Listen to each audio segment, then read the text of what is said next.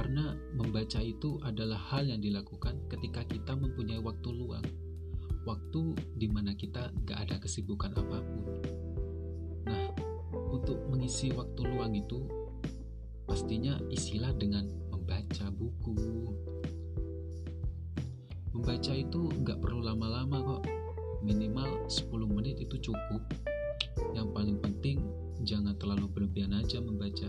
Itu gak baik kan benar kata si Voltaire tadi. Oke balik ke tema podcast ini. Apa bisa jadi penulis tapi malas membaca? Jawabannya adalah bisa. Loh kan untuk bisa dapat inspirasi menulis itu dari buku. Berarti kita harus membaca dong. Pasti itu yang sedang kalian pikirkan. Inspirasi itu gak sepenuhnya berasal dari buku. Terus, kalau gak dari buku, inspirasinya dari mana?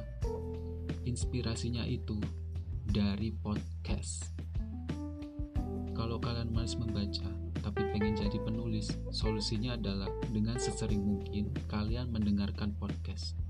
Kalian bisa dengerin podcast lewat Spotify, di YouTube juga ada, karena podcast itu hanya sebatas audio. Jadi kalian bisa dengerin podcast sambil beraktivitas. Sekarang podcast tuh udah banyak banget peminatnya. Banyak banget artis yang bikin podcast. Gak cuma artis sih, ada youtuber dan juga para konten kreator yang mulai menjadi podcaster.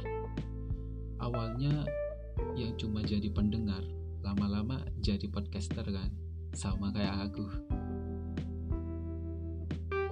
tuh sebenarnya orangnya nggak terlalu suka membaca bukan malas membaca itu beda.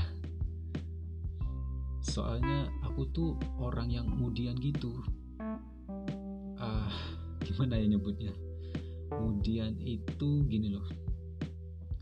Aku cuma mau ngelakuin sesuatu. Kalau aku beneran lagi pengen ngelakuin sesuatu itu. Kalau aku gak pengen ya aku gak bakal ngelakuin sesuatu itu. Jadi kemudian itu ya seperti itu. Semoga kalian ngerti maksud aku ya agak ribet pokoknya. Mungkin sampai sini aja aku nemenin waktu kalian.